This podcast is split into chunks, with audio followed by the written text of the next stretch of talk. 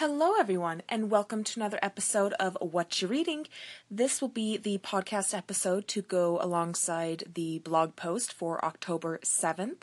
You will be able to find that, of course, up on the blog. The links for the podcast is right along the top of my menu bar there, so it should be fairly easy, and they will be listed from newest down to oldest. And of course, you can find the podcast, like you're probably listening to it, on iTunes and Google Play and uh, Anchor. So find me wherever. As always, before we get into the books that I read for the week, we'll, you know, let's let's have a little bit of a chat, right? That's that's totally what you came here for. Not the books, just to hear me randomly ramble. I know better, but uh, appease me anyway, right?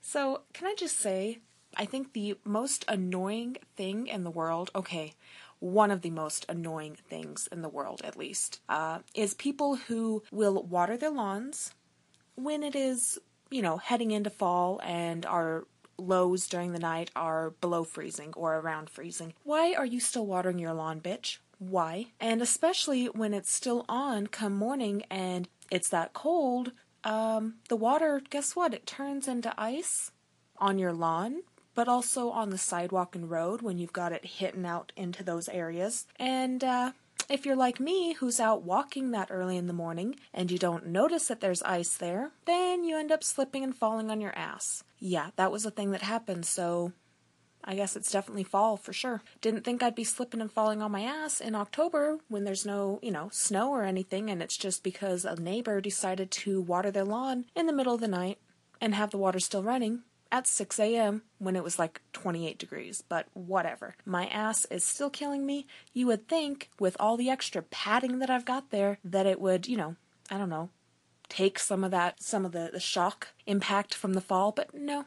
That fat did me absolutely no good. Useless, useless stuff. So, Twitter. I really don't have a whole lot of conversations to talk about this time. Pretty much the only one comes right back to the New York Times again. If you don't recall, the New York Times did a quote unquote review section by an old white dude who was deciding to tackle the romance genre in the most condescending, mansplaining, just ridiculous bullshit way. And of course, Romancelandia was having none of that shit, and we made it very clear that we were not happy with what the New York Times posted. Well, now it's been a week after that, and the New York Times, or one of the editors there, decided to respond to all of our responses. And basically, the New York Times response was we need to shut up, sit down, and just be happy that we got a mention in their lovely publication. That's that's basically what that stupid response came down to. We just need to shut up and take it and be thankful for it. Guess what? New York Times, we won't and we're not and fuck you. Again, I will and I did this on Twitter. I said this on Twitter originally. I will die on this hill, okay? If you are going to review a genre, in this case romance, your reviewer should know and read the genre. It is that simple. It is that simple. This is not just someone, you know, that anyone can have an opinion. Anyone can post something on Goodreads or Amazon or Twitter or whatever. He is being paid to review books for a national publication. The person that's in that job should know that job. In this case, they should know the genre that they're supposed to be reviewing, not just be someone walking in and deciding to give a condescending piece of shit article on it. So, you know what? I don't care what their little excuse is that anyone can do it and uh, blah, blah, blah. No. It should be a romance reviewer that does it. And there is so many romance readers out there, even within, you know, actual journalists. So find one of them.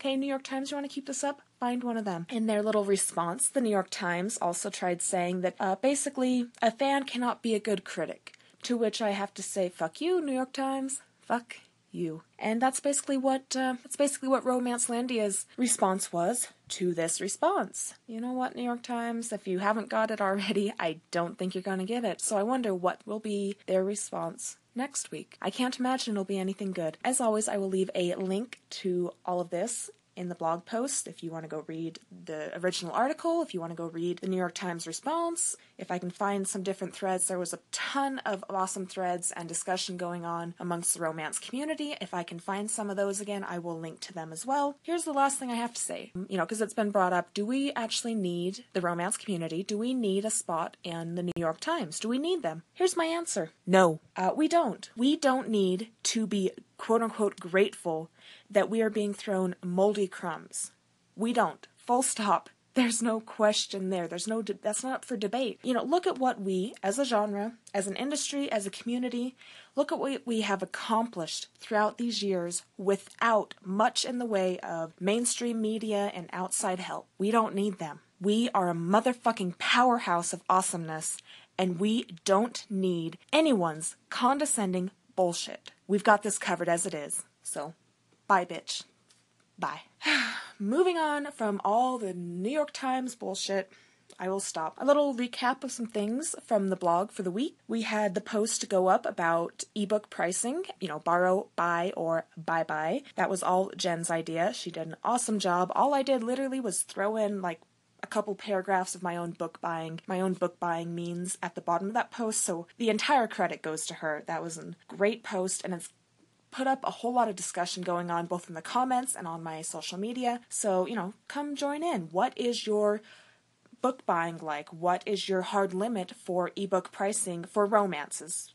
We're, we're specifically talking for ebook romances. You know, we're not going to get into other genres and nonfiction and all that. That's that's not part of this discussion. But, you know, for me, my hard limit and I only maybe spend it once a year at that is like $5 for a full price ebook. I won't go beyond that. My Kindle is literally full of ARCs, obviously, as a reviewer, freebies, and like 99 cents some dollar 99 that is kind of where i stick because of my own you know very limited budget but uh, i know a lot of people that say if it's a favorite author they will occasionally spend that higher price tag for an ebook because the publishers are putting some of those big name you know big series books out at 10 12 15 dollars. And it's ridiculous and it needs to stop. But apparently some readers are paying it. So i think think the publishers will still keep doing that. But anyway, I'll leave a link to that post if you want to come join the discussion on what your buying habits are for books. We had a couple reviews go up this week. We had a royal pick review from Pat for Jessica Scott's Catch My Fall, which Pat calls very emotional. This one follows two military veterans who had a fling during their service. They're now back home and trying to tackle, you know, being civilians and um, I'm sure some PTSD type of stuff going on, as well as, you know, maybe falling in love. I love Jessica Scott's books as well. Uh, I'm behind on her books, which is the story of my life as a reader. So I'm very much looking forward to eventually reading this one as well. But Pat loved it. It'll be going into October's Royal Picks, so check back at the end of the month for a chance to win it, and I will leave a link to the review in this post. We also had a funny Thursday throwback review from Jen for Hedging His Bets by Celia Kyle. I'm just going to say Shapeshifter Hedgehog. That's all I'm going to say about it.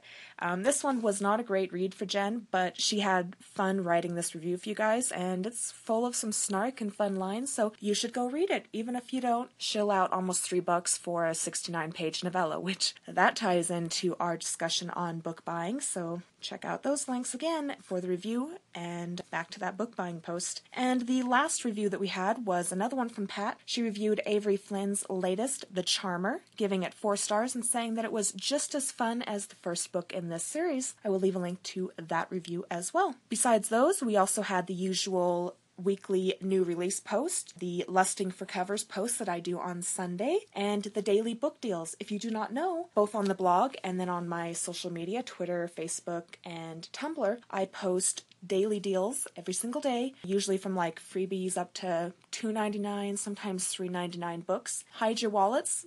I'm sorry in advance, but hey, I'm trying to save you some money while also encouraging you to buy more books.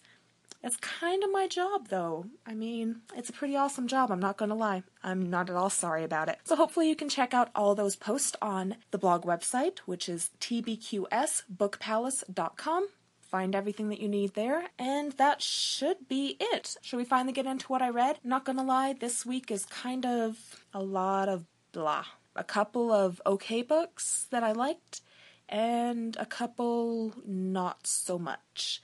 So this is going to be probably a little bit ranty. In fact, I know it's going to be ranty for a couple of them. Pull up a chair. So I read a total of four books for the week. Not too bad. The first one that I finished was the one I was reading last week when I talked to you guys. So that was His Convenient Husband by Robin Covington, which comes out on Tuesday, or no, Monday. Comes out on Monday the 9th. I always forget that Entangled comes out on a Monday, not a Tuesday. Okay, it comes out on the 9th. I ended up giving this one, I'm going to say three and a half stars, almost going up to four at times. I'm kind of in that in between, but I think for simplicity's sake, I'm going to say three and a half stars total for this book. We have Isaiah, who is a black pro football player. Can we get just a moment to appreciate that? That there is a football player who is not white in Romance Landia because you know, a white football player in every book you read in Romance Landia. That's totally, totally authentic and realistic. Do you catch my sarcasm? No? I'll make it stronger next time. He is a single dad. Uh, he and his late husband adopted Evan, who is in his teens now. Isaiah falls for Victor. Victor is a ballet dancer. He is also possibly gender fluid. You know what? It's really not told, so I, I'm probably misgendering him. At the very least, he's gender non-conforming in some ways, I suppose. Uh, he's not against wearing makeup a lot. He likes lip gloss. He likes some things on his eyes, eyeliner, whatever. He likes wearing some makeup.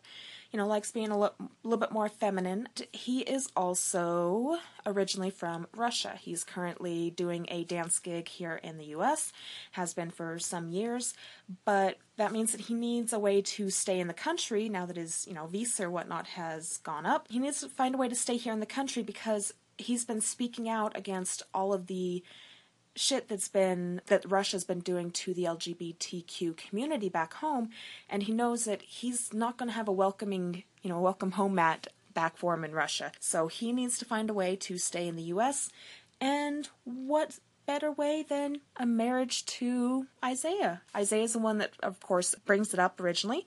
They're going to do a marriage of convenience in order to help Victor out. You know, they just figure it's going to be three years of a fake marriage, and then they'll be done and they can go on on their happy ways. But it's Romance Landia, so we know that's not going to happen exactly like that. So I really loved the setup for this one. I loved the characters. I loved the, you know, marriage convenience aspect of it. I love the cover that we get finally get a hero of color on the cover itself. That is super rare, uh, especially in big publishing houses. So I'm going to take a moment to appreciate that.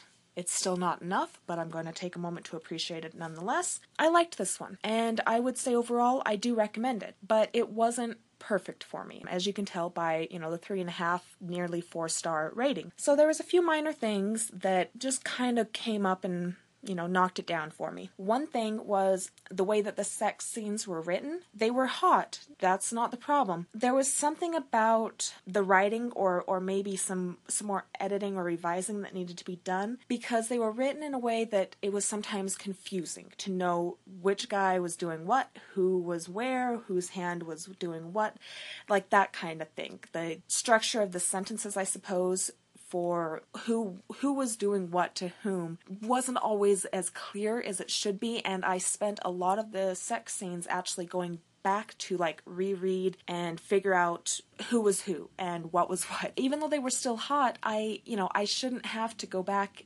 and reread a sex scene to figure out what is going on exactly. You know what I'm saying? So I just feel like there was something something there in the writing that maybe needed to be smoothed out and revised just just a little bit more. Another thing that kind of kind of stuck with me, not necessarily in a good way, and this will be kind of a spoiler alert, so fair warning because this is supposed to be just a marriage of convenience and they're not, you know, really in it to be an actual couple or anything. Isaiah tells Victor quite early on that as long as he's discreet and he doesn't bring anyone back home to their house, you know, he can go out and sleep with whoever because the two of them are not going to sleep together now that they're married. Oh no, be gone. I don't want to have feelings for you, so we're not going to have sex either. You know the drill. So, anyway, Isaiah tells Victor, go out, do your thing, but just be discreet about it.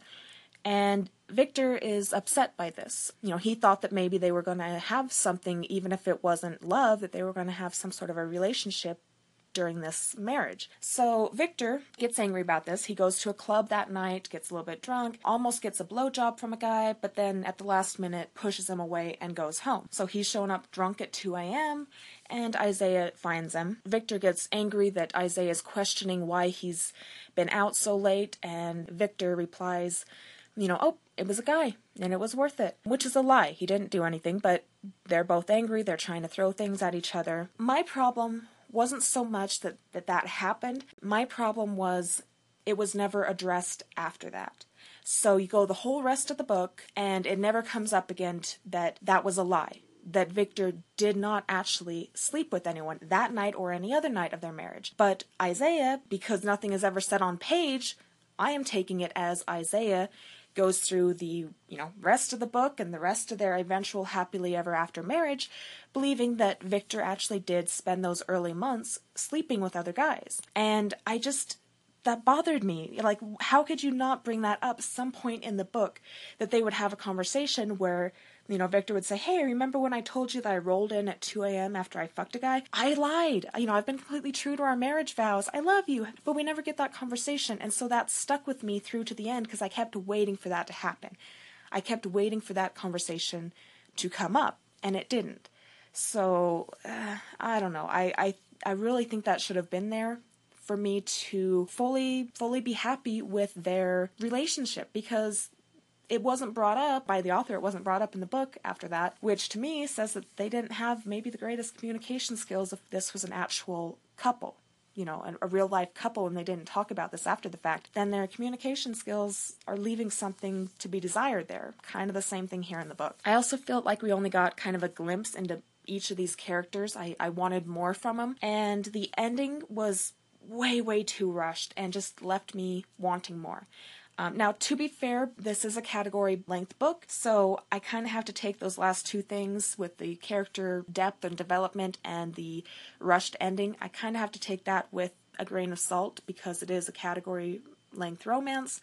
There's only so much space, there's only so many pages type of thing, but I was still, I was just left wanting more from it. Like I said before, despite the kind of unclear sex scene aspect at times, I still thought that the chemistry that they had was great. They definitely had some really hot scenes together.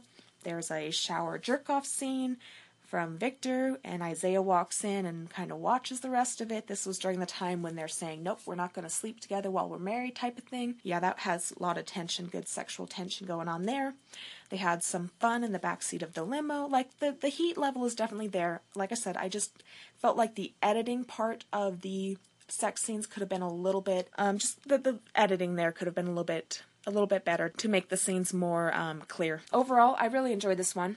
I do definitely recommend it. I hope that Covington does some more MM just in general, but I also kind of hope that she's going to do a another one within this this world I don't think this is set up to be a series that I'm aware of. Like there's this one character, Ian, who is an agent for both guys here, both heroes, and he's also the best friend to Isaiah. And Ian is British and he has some really fun lines and snark and interactions within this book. So I'd like to see him get a book at some point. That would that would be great. I think this is my first Robin Covington book period that I've read. I know I've got at least one or two of hers on my Kindle. I know Pat has read some of her other male female books before and enjoyed them.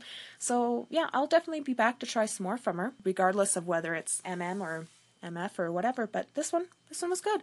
So check this out when it releases on Monday. Before I get into my next book, a quick little note about entangled books, because I was talking about how I felt like some of the editing on the sex scenes could have been improved upon. Kind of tying into that, I've got a little little story, I suppose. You know, you might want to grab some tea because I've found from Entangled books that their books can be kind of hit or miss. And by that I mean kind of the editing quality um, as well as like which authors they put a lot of time and money into and which ones that they just publish and then let them kind of linger in the bottom slash middle list of the for booksellers and whatnot. And i've had this conversation with a couple other readers and some other authors. Anyway just conversations that i've had and then what i've personally read over the years i've just noticed that they they they're kind of hit or miss with the quality of their books. You can pretty easily tell um, with some of the books which ones had more of the quick and not very thorough editing, like content editing as well. Not I'm not just talking like grammar and stuff. I I think that part is more or less, you know, somewhat even throughout. I mean, as much as any any publisher's books are, any book is still going to have some mistakes or whatever that slip through, some things that could have been edited more clearly, but I'm talking more like content editing is kind of hit or miss. So I've ranted about a few entangled books that uh, were more on the miss side of things, I can link to those reviews if you're interested. Man, those ranty reviews were fun to write though. Gosh, I still think of them. I still think of how much I kind of hated those books. I mean, one that I'm thinking of in particular, as far as like uneven editing, was Kiss of the Irish by Lauren Hawkeye. I will leave the link to that ranty review. But the most glaringly obvious half assed writing and editing job was in this book because the hero tells us early on in the book, you know, like in his internal monologue thing, that he has a pierced cock. And he's thinking, well, the heroine was, uh, you know, so excited about my nipple piercings. Wait till she sees what I have down in my cock. She's going to be just thoroughly excited and all about exploring that. And I thought, okay, great, I'm I'm here for this. And I waited. And then we get to the cock reveal, you know, when she first sees his cock for the first time. There's no piercing. It's just magically disappeared. It's never shows up in the rest of the book. It's never mentioned in the rest of the book. It's just it's gone. He mentioned it early on, said that he had one, and then it was never there. Never there. I kept waiting. Finished that book. I had other issues with that book, but the biggest issue I had was the fact that we were promised a cock piercing by the hero, and then the cock piercing disappeared. Poof! It was gone. I found out after I finished that one that a few other reviewers before me had already noticed this and contacted the publisher, Entangled. And the publisher said, well, you know, the author um, is on vacation right now, but we're going to try and get a hold of her and we're going to work with her to add in the pierced cock to the latter part of the book before it gets published in about two weeks' time. Um, guys, if you are missing something that big, I know, that's what she said. But focus here for a second, okay? Jokes aside, if you're missing something that big in your book after you've written it and read through it, your, I assume, beta readers and critique partners have read through it, and it's been edited and is now in ARC format for reviewers with a release day that is just mere weeks away, that's a big fucking problem. That's not, you know, oops, you misspelled a word here, or oops, you've got a comma on this page. And it's not something small like that that got missed. He was missing his entire pierced cock that we were promised on like page 10 or something, and then the rest of the book it's it's gone. He doesn't have a piercing. That is not just a little minor thing with editing. I still do not understand how the book got all the way to arcs being out to the readers with just a, literally it was about two weeks before it was going to be published. And they're just now being told by reviewers hey where's where's the piercing that we were promised? Oh we're going to get a hold of the author and we'll add that back in. As if it's just something that you can copy and paste back into the middle of a scene. No that's a that's a pretty big issue with the editing. That always sticks with me. That's kind of what I think of now, unfortunately, when I see Entangled. I've read some great books from them. I'm, I'm not necessarily saying they're a bad publishing house across the board, but it sticks with me that that one and a few others that I've came across where it's clear that there was not the proper amount of time and editing that went into the book before it was pushed out. And that's that's a problem. That's a problem they really need to sit down and fix. So um, I will get off my little soapbox. You can put your tea away. So the next book that I finished, oh, this one is going to be a rant, was my audiobook. Again, that I was listening to last week when I was talking to you guys, and that is Just the Sexiest Man Alive by Julie James narrated by Karen White. I ended up giving this one one star. Buckle up. Okay, so Taylor, our heroine, is an attorney. She's currently in LA for a case, but she lives and works in Chicago. Jason is a big movie star. He needs a consultant, in this case, Taylor, because he's going to be doing a new role where he will be a lawyer and he needs to know what all that takes and, and how to make this character come to life and be the most authentic that he can do it. So he goes to Taylor and she's supposed to give him some pointers. Taylor doesn't do what he's going to be doing in his film. I mean, she's not a, I don't know, she's not a criminal lawyer anyway. Uh, she does sexual harassment cases, but she's not the one defending the victims of those cases. And this is one thing that I had such a problem with her job, this part of her job. Her reason for doing this is to, quote, weed out the fake cases clogging the system.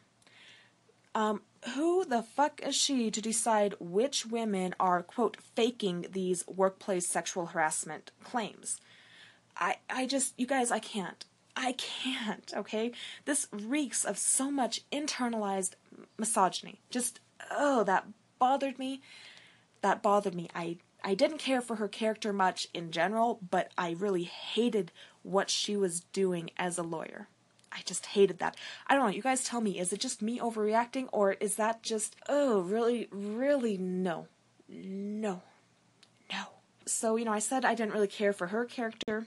I really hated Jason, to be honest. He was just shallow and so full of himself and arrogant and kind of clueless. Th- thought the world revolved around him. And I mean, I get, you know, I said before that I like when, you know, whether it's a, a, a sports person or, you know, a star or whatever, royalty, and the heroine or hero, if it's an MM or whatnot, where they don't know that person. They don't know that they're famous or whatever. And I like I do like usually that kind of dynamic going on of, you know, oh, they they don't expect anything of me. They're not trying to get anything from me because they actually don't care that I am famous. Like I usually like that. But here, he repeatedly kept thinking, oh, this is so awesome. She doesn't care that I'm a star. Oh, this is amazing. She just doesn't care. Like, it was just repeated and repeated and repeated. And it bothered me because it just seemed like it wasn't it didn't come across as oh he was surprised that someone didn't care that he was a star it came across like um, just kind of like he was had to bring it back around to him again the arrogance thing i was talking about being full of himself i don't know it just it was a turn off for me and then he was really an ass and um, actually we'll get to more about that in just a little bit because i've got a whole a whole rant about that but here's the thing where's the damn romance the first kiss in this book is at 72% or so and it's not even between the hero and the heroine. It's between the heroine and this asshole rival of the heroes. Her and Scott, I believe was his name, of the other actor. They're kind of dating, but he's just doing it to try and get back at Jason for, you know, taking roles and fame, and he was completely, totally arrogant and all stuck on himself as well. But seriously, you guys, there's zero romance in this. Zero romance in all of this book. Jason and Taylor don't even get together until one chapter left. One chapter left in the book, and they get together. They bang off page. There's no sex in the book. They bang off page. She decides she's going to quit her job to stay there with him. They're going to live happily ever after. He proposes. The end. What the actual fuck? No. No, I t- mentioned that he was a total asshole and I hated him, and this was made even worse during the part of the book where where Taylor had just had she'd been in a car wreck. She was okay, but she did have a concussion. And he's supposed to be watching her, you know, at his place for overnight because nobody else can do it and she didn't want to stay in the hospital. So he takes her home and is going to watch over her. She, of course, is tired and falls asleep and is pretty out of it from this the shock and the stress and, you know, the concussion that she's got. He's mad that his inner good guy is keeping him from sleeping with her while she is currently dead asleep and out of it because she just got a fucking concussion. What the actual fuck? Worse than that, right before he says, uh, you know, that before her, his he he wasn't that great. Uh, his morals. Finally got the word. Oh my god, guys, it's Friday. Um, you know, he he says that his morals weren't that great before her, and he had no issue with, and I'm quoting here, you guys, taking advantage of helpless women. Julie James, you just wrote a fucking rapist into my romance that's actually not a romance. What the ever loving fuck? And it's just, it's like written as a throwaway comment and it's moved on. It's never addressed. Apparently, I've never, I've never heard issues with this part of the book from readers. Uh, so apparently, nobody else picked up onto this. I want to know how this got into a book, romance or not, and got through to publish, and nobody seems to think there's an issue with the fact that the hero says that he had no problem with taking advantage of helpless women before. There's no way that you can write that off as just some playboy. That word choice is very much a rapist quote, and I am 2000% not here for this. So that that pissed me off more than probably anything else in the book. Before that, I was just kind of didn't care about him, didn't care about the story. I was upset there wasn't a romance going on. But then we got that and I just wanted to burn him alive. and burn this entire book. on top of all that stuff, we've also got some fat shaming that goes on from a. It's about a D-list uh, actor who is a friend to Scott, the asshole rival that I you know talked about that was dating Taylor. They are always talking about, oh, he's going to be a D-list actor because he's so chubby and he's always eating and blah blah blah. And I am not here for your fat shaming, even if it's for a minor character or whatever in the book. I'm not here for your fat shaming. Stop it. Here's the thing. This is not a romance novel. I repeat, it is not a romance. And yet everywhere on the retail sites, on Goodreads, on my library site, from readers who are romance readers who read it and loved it and labeled it as a romance. But it's not a romance. Forgetting the fact of the hero and his rapist ways, this is not a romance when they are not even anywhere together in any way. And I'm not just talking sexually, you guys. When they're not anywhere, shape, or form together in any sort of a budding relationship until the last chapter, and then it's literally admitting that they like each other, going to bang, and getting engaged, and that's the end of the book. That's not a romance. This is not a romance. This is like chick lit or women's fiction. It's not a romance. Like I says, even if I rate this as a book and not as a romance, if I rate it as, you know, chick lit romance fiction and not rating it as a romance, my rating does not change. I'd still give this a big fat fail of a one star because I hated him and his, ooh, I have no issues taking advantage of helpless women, but I'm going to fight it barely because she's knocked out right now, and that would be wrong, right? Damn it, I want to, though. I am not here for that. That's not a romance hero. That's not a hero, period. On top of that, you know, I just didn't care about either of these two characters. They're both shallow characters, as in like development wise, although he was shallow as far as like being arrogant wise. And there's pretty much no real plot or anything to move this forward and hold it together or to give it, you know, something to keep reading, even if there was no romance in it. Like, I just, I hated this book. I hated this book. I hated this book. I have read some others from Julie James before and I have liked them. And there's like, but this one, no, no, no, and no. Word about the narrator, like I've talked about before, I I'm starting to like Karen White as narrator more, but when I first started hearing her, she wasn't a favorite for me. I've come to actually kind of like and get used to her specific, you know, voice and performance and stuff. She did okay here, but the biggest thing that kept jumping out at me was her accent for Scott, the, you know, rival actor. He is Australian, and her Australian accent, for some reason, I swear I've listened to her do accents before, but her Australian accent in here was just horrible and it, it wasn't Australian. I'm not sure what it was trying to be, but it, it wasn't Australian. So, like, even the narration wasn't great. The story was just no, just just no all around. From there, I moved on to A Suitable Affair by Erica Taylor. Um, this is an older arc that I pulled out of my galley list. This one came out I want to say in May or June, so yeah, it's it's been on my list for a long time, but it is out. you guys, I ended up giving this one one and a half stars. I told you this week was not a great week for me.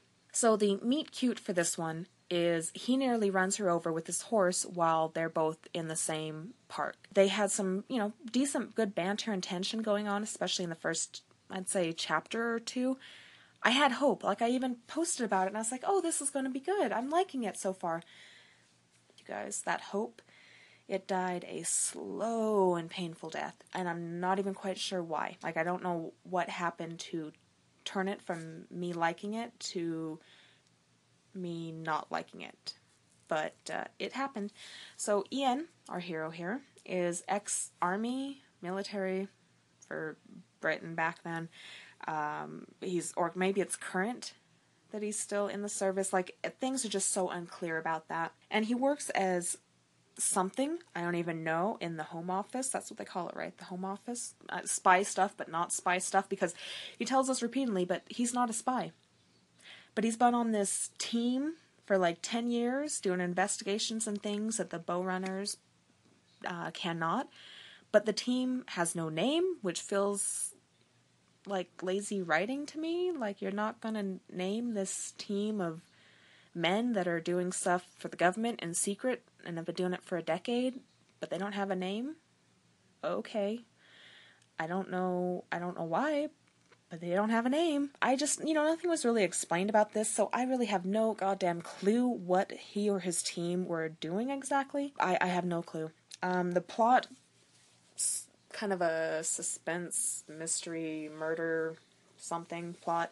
Um, surrounding his murdered sister and the connection to dozens of similar murder cases over the years, and oh, look, it looks like Susanna, the heroine, appears to be the next target. And so he's trying to find the killer. And, well, he, he knows, or he thinks he knows, there's a twist, who the killer is, um, because it was the guy that was playing, or that was engaged to his sister right before she died.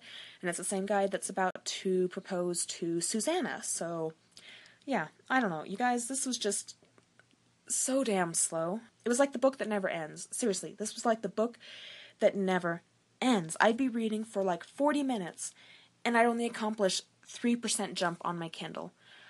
It was so painful. And I, I know what you're saying. Why did you keep going? I don't know. Why do I keep doing this to myself? I should have just DNF'd.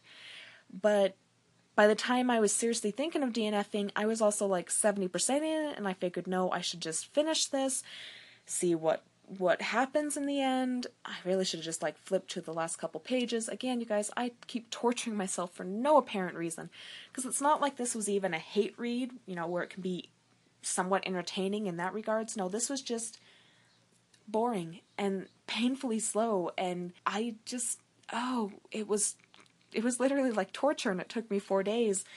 And as slow as it is for like 99% of this entire book, it's so slow and then the climax and the resolution and their happily ever after was all wrapped up in like less than three pages and then the end. I just. Uh, no. No. On top of that, I didn't really connect to these two characters. That didn't help things. Um, if I can't connect to the characters, even if it's a good plot or if the writing's good, uh, I'm I'm not gonna I'm gonna have that disconnect from it. So that didn't help. It felt like a whole bunch of insta love between them. I didn't really feel or see the romance. It's just like they kept, and I also didn't get why how they kept running all over, like literally in ballrooms. And uh, you know, this is historical. There's rules, and you can't just go kissing people, and you know, propriety is a thing, and all this.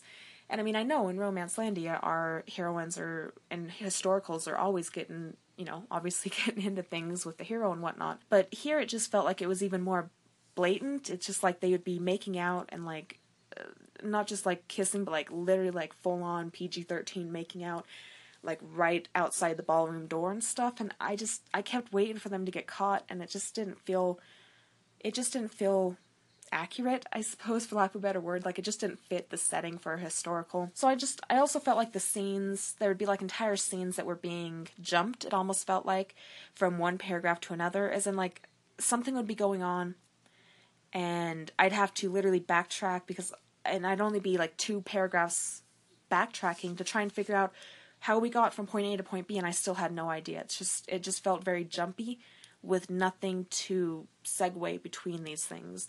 And I don't know if that was writing or editing. I don't know if it was maybe me because I was just so not into this book that I was putting nothing into it. But I I just always felt like scenes were being jumped and I didn't know when it happened. And I mean, I know I was skimming quite a bit, especially towards the end, but I wasn't skimming that much to be as kind of off kilter confused by scenes as I was a lot. So there was that. And the sex scenes, there's a couple, like maybe two. There's really nothing about them. I mean, I guess they're not horribly written sex scenes, so there's that. But they weren't necessarily hot. They didn't really stand out for me. I again I didn't feel a connection to the characters, so that also means that I was less likely to enjoy the sex when it you know came along. we get the misplaced hymen showing up in here, where he doesn't break her maidenhead until he's about ready to thrust into her cervix or something. So we've got that going on for it, and I don't mean that in a good way. Overall, I you guys, I just I really can't recommend this one, uh, especially with the price tag of almost ten dollars. It was nine ninety nine for the ebook. Uh, that's ridiculous. And I just, I have nothing to say about this one. I really don't have anything. I don't even have anything that I could say, well, maybe you'll like it more than me because I just couldn't see anything about this that would make it worth me trying to say, well, give it a try if it sounds interesting to you. Not at that price point. I guess maybe if your library somehow has it or something, but I just I would say stay clear of this one just just to avoid wasting the money. You know, that's hard for me to say. It really is. I think people get the impression that it's easy for a reviewer to say that a book was horrible or that a book isn't worth recommending or whatever. It's really not easy. Like, it's hard for me to say that. But I have to be honest with you guys. I can't just tell you about all the five star reads that I have. I've got to tell you guys about the books that, you know, didn't work for whatever reason, the books that were total fails, the books that were just boring and slow and I've got to tell you about all of those and it's it's not easy but that's that's what I'm here to do. So I, it's nothing against the author it's just I can't say anything about recommending this book to you guys when I had such a painfully slow reading experience with it. I just um I'm not necessarily saying that I'm going to write off Taylor completely. You know this was her debut. That could factor into a lot of things that I had you know, a lot of things that I brought up that I had problems with. I might keep an eye out for whatever she has coming out next. For me, this one was just, it was a pass. I really should have just DNF'd it, but I made it through. And so the last book, which I finished last night, was uh, Mischief by Tiffany Reisz And I ended up giving that one three stars. So this uh, novella, it's currently free. I think it's going to probably always be free. Um, I will leave a link to it, of course, like all these other books. This one is an erotic novella, and you really need to have read this entire series, the original Sinners series, to get the most out of this novella. That being said, I know that the original Sinners series is really not for everyone. I will explain a little bit more about that when I'm done here. This is a story of Nora, who is a dominatrix. Um, she's also an erotica writer. She's also bisexual. Nico is a winery owner from France.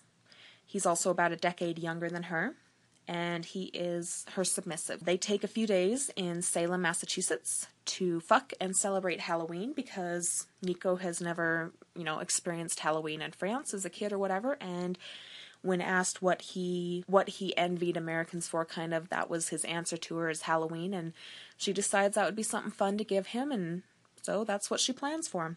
Guys, it was quick, it was fun. You know, it was dirty. That's that's really all there is to say. I I don't have a whole lot to say about this Plus, it's a novella, so I mean, couldn't say a whole lot without just giving you the entire book.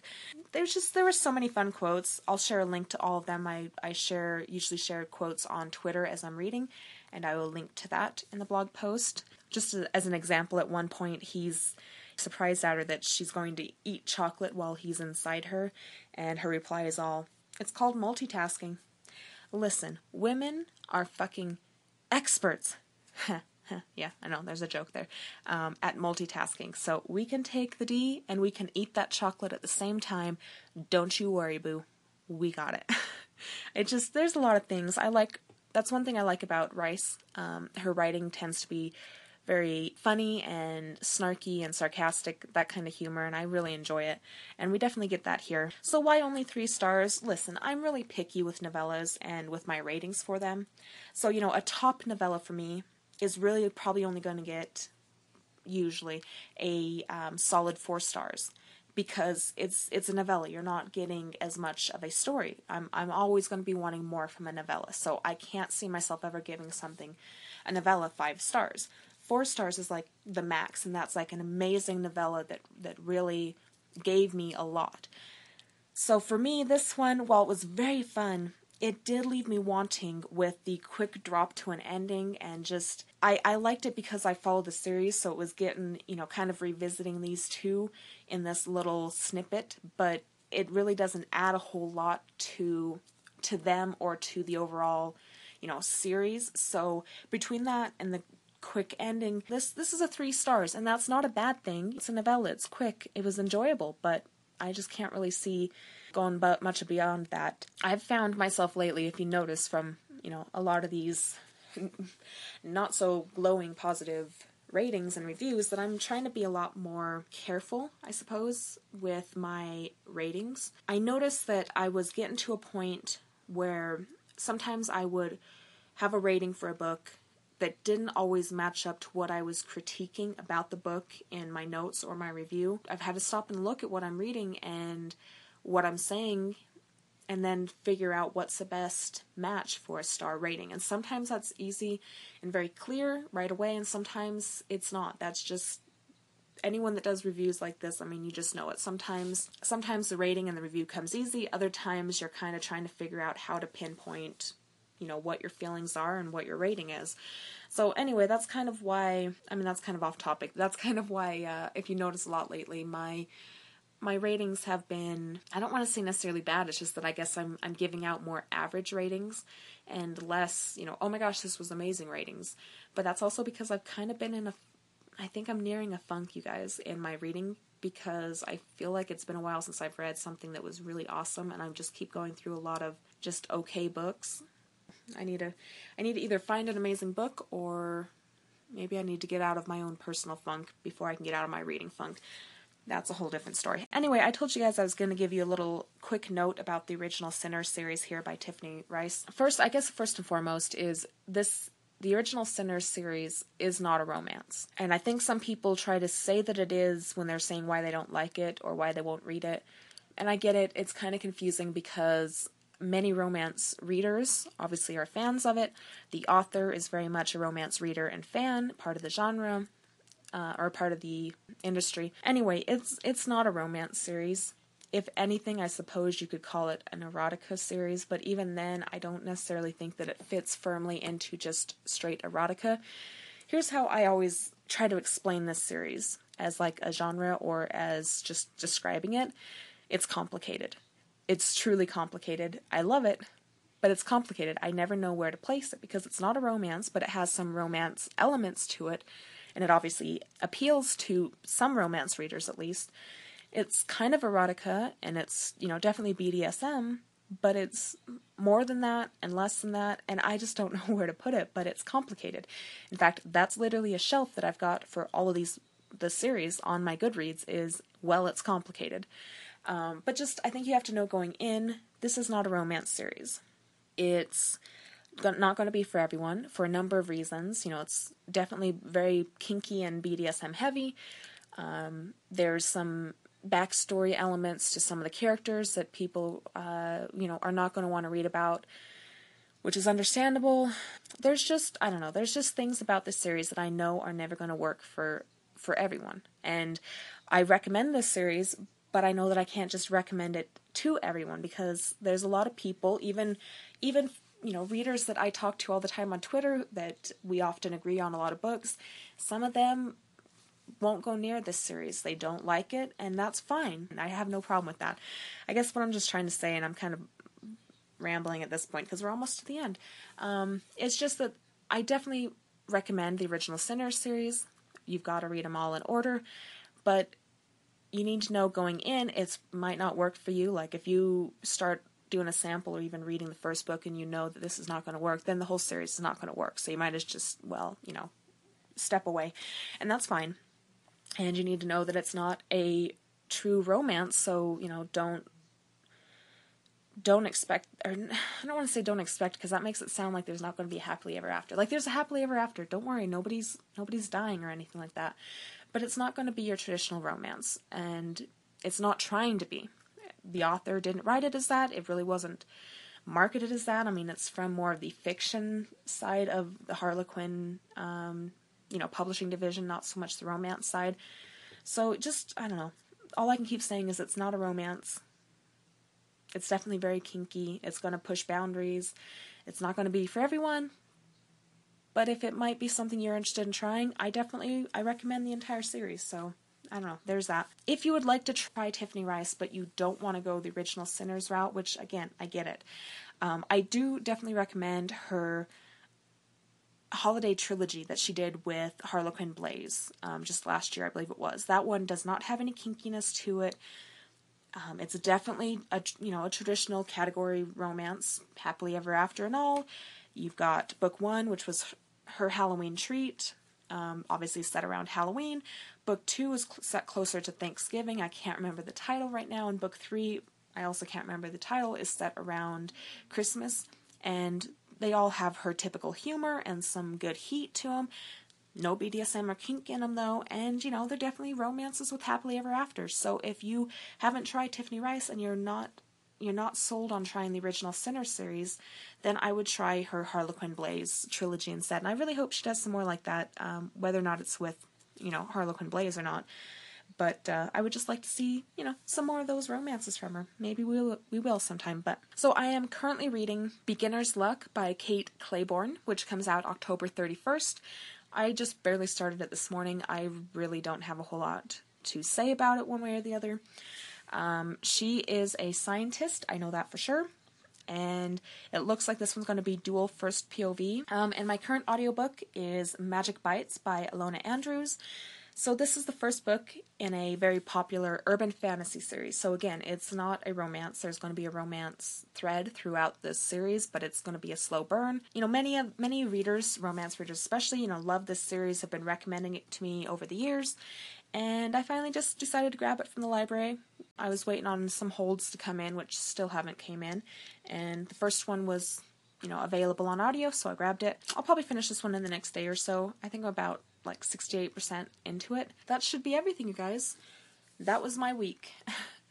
As you could tell, it was kind of a not so great reading week for me, but so that should be all, you guys. That was my that was my reading week. So tell me, what are you reading for the weekend?